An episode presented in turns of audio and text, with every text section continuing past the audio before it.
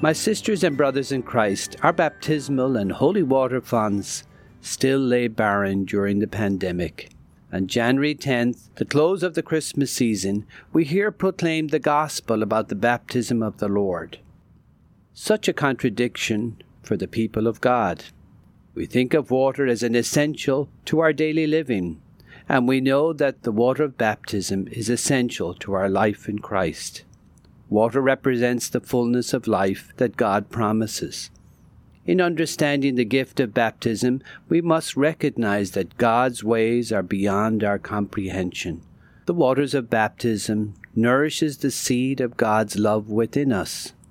As we are attentive to Him and participate in bringing forth His kingdom on earth. Pope Francis says, we discover our own baptism in the feast of the baptism of the Lord.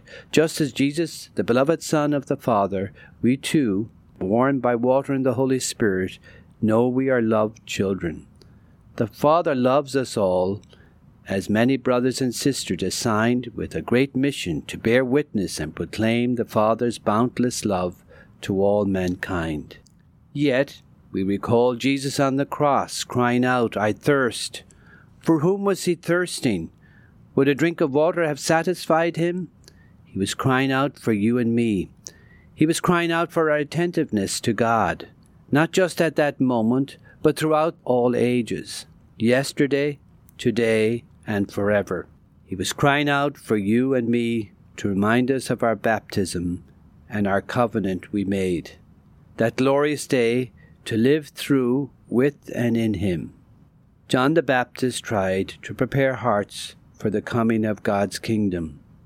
In the water, Jesus becomes what John the Baptist has been talking about the dawn of the kingdom of God. The voice from heaven acknowledges the wondrous love of God.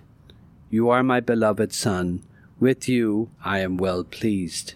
Jesus is the path of this wondrous love and the sealer of the covenant between us and God.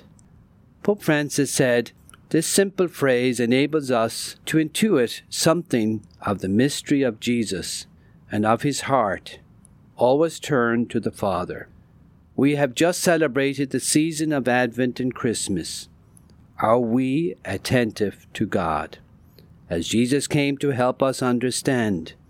Think of these days and how you may have lived your true conversion to God is your daily living of prayer from the moment you rise to the close of night? Do you pray with your family? Do you converse well with your brothers and sisters, parents, friends?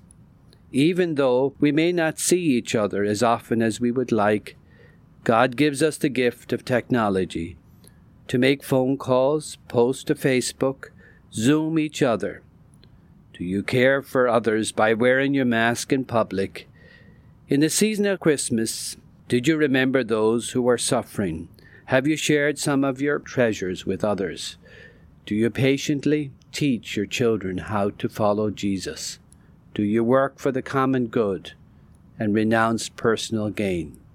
In his baptism, Jesus calls us to join each other to be holy.